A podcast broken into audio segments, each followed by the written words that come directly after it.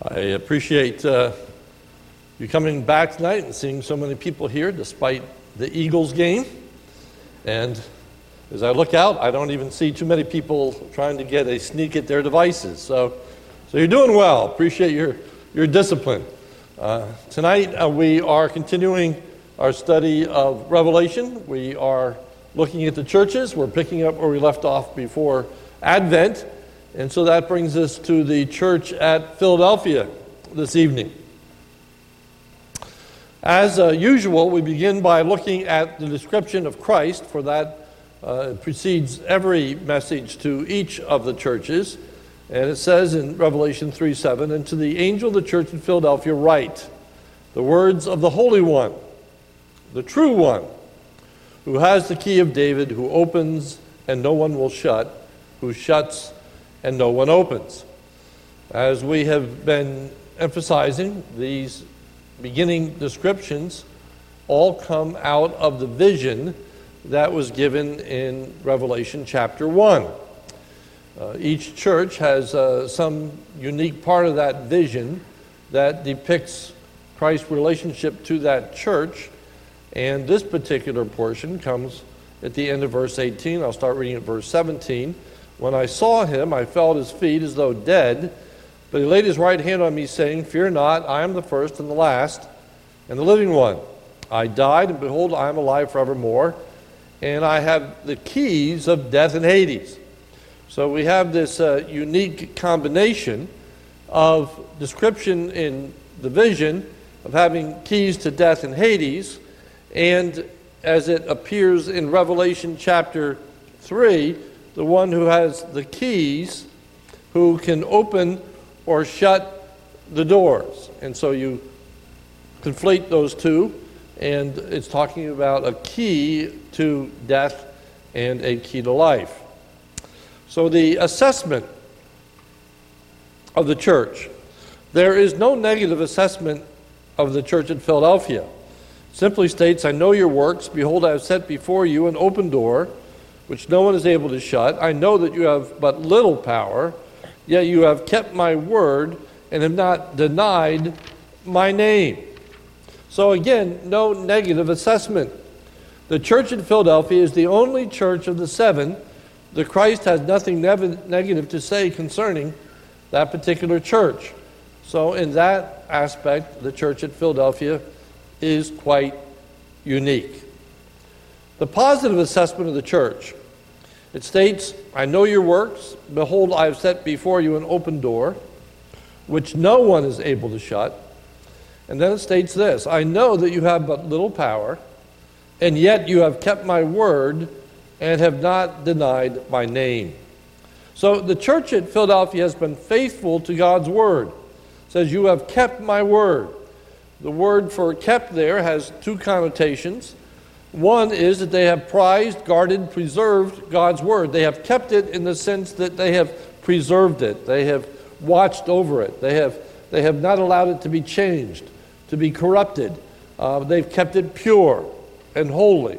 That which they teach is indeed what God's word teaches. So they have preserved God's word. And secondly, they have been obedient to God's word.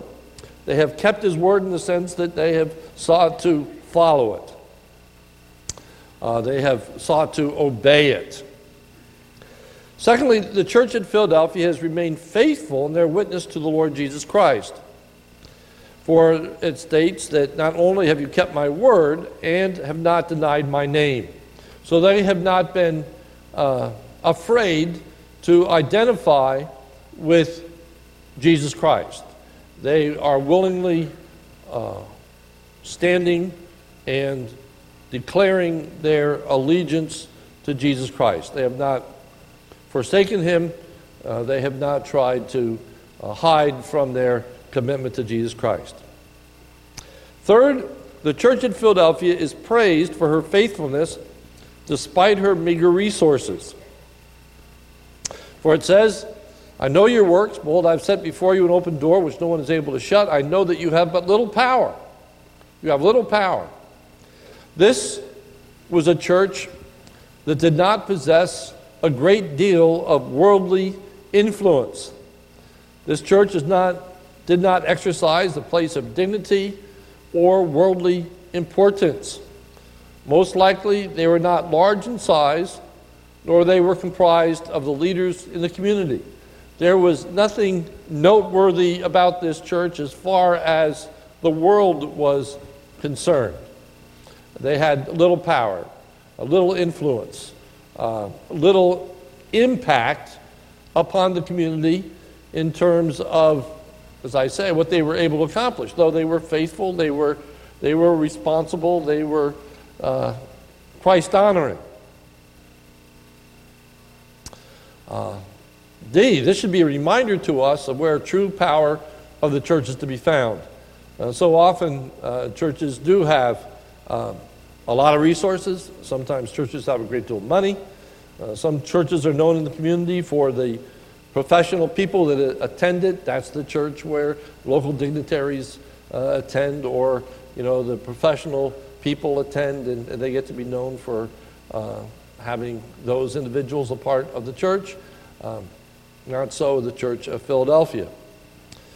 What is also important to remember is that the church at Sardis did have a reputation and influence, though it was spiritually dead. Remember the words to the church at Sardis, Revelation 3, verse 1 And to the angel of the church in Sardis, write, the words of him who has the seven spirits of God and the seven stars I know your works. You have the reputation of being alive, but you are dead. So here are two very different churches, contrasted in very significant ways. The one had little power, little influence, but they were faithful and they were preserving the Word of God. Then we had the church at Sardis who had a reputation for being alive. They were very active, they were very involved, they were well known in the community, uh, they had uh, influence, but they were spiritually dead. They didn't hold on to the truth. They weren't preaching the truth of God's word. Uh, it appears they didn't even have the gospel. And yet they had a fine reputation in the community, but meant nothing as far as God was concerned. So, F, so too in our day, many of the churches that exercise the most political influence on our nation are those that, in fact, are spiritually dead.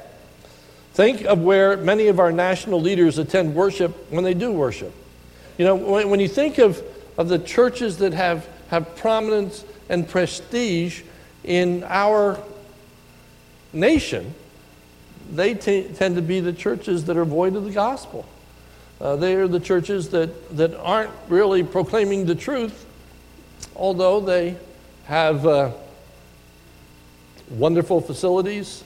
Uh, they tend to be old, they tend to be uh, gorgeous, and uh, they tend to be places that dignitaries like to flock to, and that that's where uh, national kinds of services are held.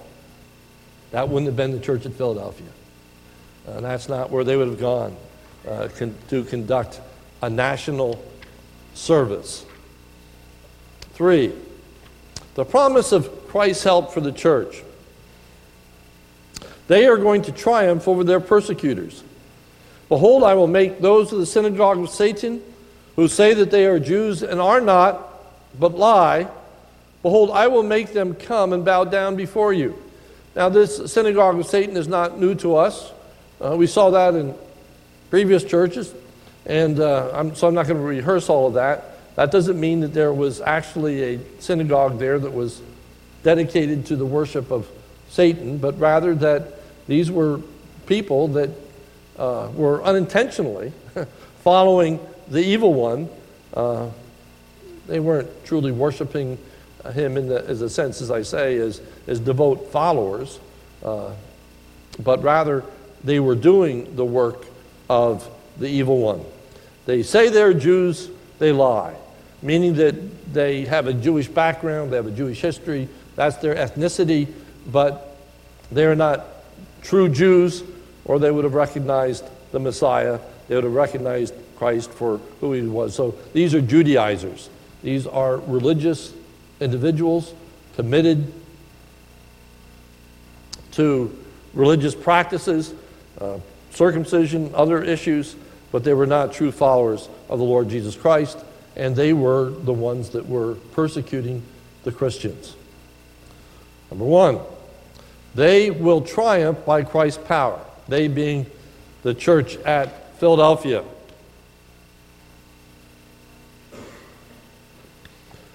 Uh, Revelation 3 9, Behold, I will make those of the synagogue of Satan who say they are the Jews and are not, behold, I will make them come and bow down before you. So the triumph is going to be by Christ's power. It's not going to be by their political influence, it's not going to be by their resources. They have none. But these persecutors are not going to triumph over them, they are going to triumph by the power of Christ alone. So, A, will not be because of their influence upon government, it will be by the power of God as a result of their faithfulness to the Word of God. I think, again, that's very important for us to rely upon when we think about persecution, when we think about hardship. Uh, we should be placing our faith in the Lord Jesus and not in our political influence or power of worldly means. Two, they will triumph because of Christ's love for them. Behold, I will make those of the synagogue of Satan who say they are Jews but are not, uh, but lie. Behold, I will make them come, bow down before your feet, and they will learn that I have loved you. Here we are to learn that Christ's love for the church is demonstrated through the church's triumph and not the church's position of worldly resources. So, what's going to demonstrate the fact that Christ loves them? Answer the people are going to come down, come and bow before him. Okay? That's how you know God's work and power displayed. It's not, again, in external worldly resources, it's in the spiritual dynamic of the fact that they are going to be able to triumph over their persecutors. B, they will be rewarded for their faithfulness to God's word. Because you have kept my word, about patient endurance. C. Uh, so that's the reward. Because you have kept my word about patient endurance. The nature of the reward. Because you have kept my word about patient endurance, I will keep you from the hour of trial that is coming on the whole world to try those who dwell on the earth. First, it should be noted that there is an important play on words. Since they have kept his word, he will keep them. All right, so keep that in mind. That's, that's a very important play on words. You have kept my word, therefore I will keep you. And if you go back, just as a reminder, what that preservation included was that they have prized, guarded, preserved God's word. So God will prize, guard, protect them. They were obedient to God, He will be faithful to them. Right? So, as this unpacks, it says, Because of you have kept my word about patient endurance, I will keep you from the hour of trial that is coming on the whole world. So, what is the hour of trial? Well, first of all, the hour of trial is future. I will keep you from the hour of trial that is coming. So, it's not what they are presently experiencing, but something that is still future to them. How future, it doesn't say.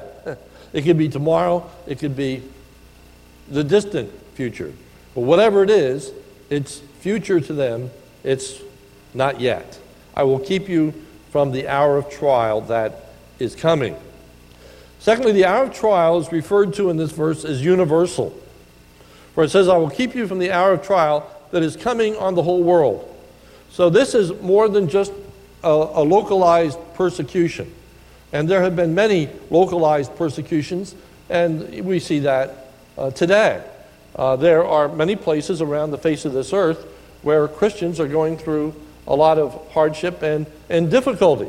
We are blessed in this country, if we can put it that way, that uh, we haven't experienced a great deal of persecution as they have in other parts of the face of the earth. But this is talking about a universal persecution, not a localized one that's coming on the whole world. Thirdly, it tells us the hour of trials is going to be testing to those that dwelling on the earth, uh, to try those who dwell on the earth. And the emphasis here is on this testing, on this, this trying. Uh, it will be a time to reveal who is approved of God and who is not. This is going to be an hour that is going to separate the men from the boys, as it were. This is going to be uh, a time that it's going to demonstrate who are the true people of God and who are not the true people of God. So, with those things in mind, D, most likely the hour of trial is the Great Tribulation.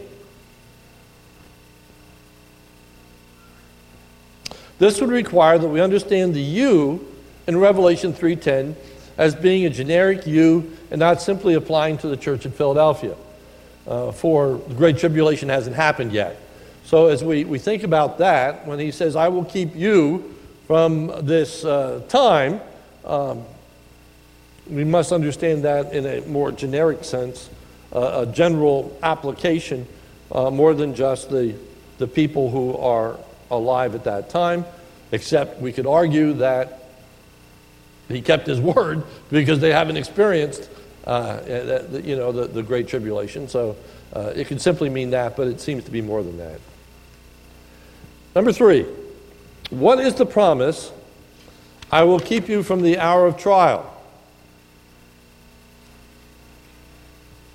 Remember the play on words. Since they have kept his word, he will keep them.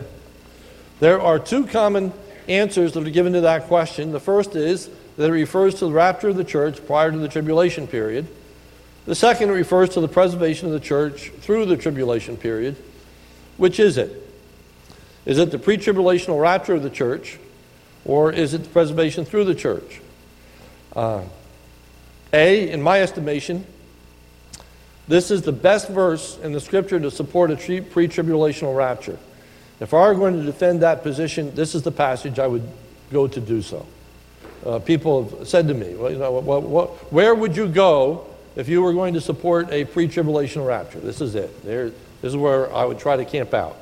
Uh, I would focus on this particular verse. Number two, is it preserving the church through the tribulation? When taking the whole context of the book of Revelation, it seems to me that the meaning must be that the promise is to preserve through the tribulation, for elsewhere in the book of Revelation, the coming of Christ does not fit into a pre tribulational view. My point tonight is not to argue a pre tribulational or a post tribulational rapture. That's not where I'm, i want to particularly go this evening. Uh, we'd have to look at a, a lot of verses. My point to you is whenever you look at anything, and I always try to stress, you use Scripture to interpret Scripture. Uh, you don't want a proof text. You don't, don't want just one verse and say, aha, this is what it means, and then forget about, well, we could go to Matthew, we could go to so many places. I'm going to limit myself to the book of Revelation, and I'm going to limit myself to this promise of his, his coming. So, three, the coming of Christ and its accompanying events in the book of Revelation. The coming of Christ is not secretive and is witnessed by all. Revelation 1 7. Behold, he is coming with the clouds, and every eye will see him, even those who pierced him, and all of the tribes of the earth will wail on account of him. All right? So this coming is going to be visible. And it makes it clear that it's going to be visible even by those who have pierced him, and all the tribes or peoples of the earth are going to wail on account of him. So there's going to be these, these troubles that will result. Okay? That doesn't fit with a pre tribulational rapture, uh, for in that view, that secret isn't seen, isn't visible by the non believer. B, the coming of Christ also brings judgment. Revelation 2 5. Remember, therefore, from where you have fallen, repent and do works that you did at first. If not, I will come to you and remove your lampstand from its place unless you repent. Now, those of you who are astute, and if you remember what I've said through the, these things, and I don't particularly, not saying you're not astute, but you probably forget a lot of what I've said, I've said I don't think that's referring to his second coming. I think that is t- talking about just visitation as he walks among the churches. So, why did I include that? Because those that hold to a pre tribulational rapture view this as part of that rapture. So, because they use it, I'm using it to demonstrate how this fits in and doesn't work. Okay? Um, so, uh, I'm going to come to you and remove your lampstand from its place unless you repent. So here is judgment. Revelation 2:16 I will come to you soon and war against them with the sword of my mouth. Revelation 3:3 Remember then what you received and heard keep it repent if you will not wake up I will come like a thief and you will not know at what hour I will come against you not coming for you but coming against you uh, that's in keeping with Thessalonians. We've looked at that in times past, where the thief passages are negative, not positive. Okay? You don't want him to come upon you as a thief, uh, for that means that he will come in judgment. C. The coming of Christ brings both reward and judgment. Revelation 22 12. Behold, I am coming soon, bringing my recompense with me to repay each one what he has done. So at this coming is going to be a time of judgment. And D, the coming of Christ is seen as a culminating act, not an initiatory act in Revelation. In other words, it's a summation. It's the end of things. It's not the beginning of things. It's not the start of the tribulation, it's the end. For notice Revelation 22, 13, 14, and following. I am Alpha and Omega, the first and the last, the beginning and the end. Blessed are those who wash their robes so that they may have the right to the tree of life, that they may enter the city by the gates. Outside are the dogs and sorcerers and the sexually immoral and murderers and idolaters, even those who love and practice falsehood. I, Jesus, have sent mine angel to testify to you about these things for the churches. I am the root and the descendant of David, the bright morning star. The Spirit and the bride say, Come. And let the one who hears say, Come. Let the one who is thirsty come. Let the one who desires take the water of life without price. I warn everyone who hears the words of the prophecy of this book. If anyone adds to them, God will add to him the plagues described in this book. And if anyone takes away from the words of the book of this prophecy, God will take away his share in the tree of life and the holy city, which are described in this book. He who testifies to these things says, Surely I am coming soon. Amen. Come, Lord Jesus. So that's talking about his final coming in judgment and reigning.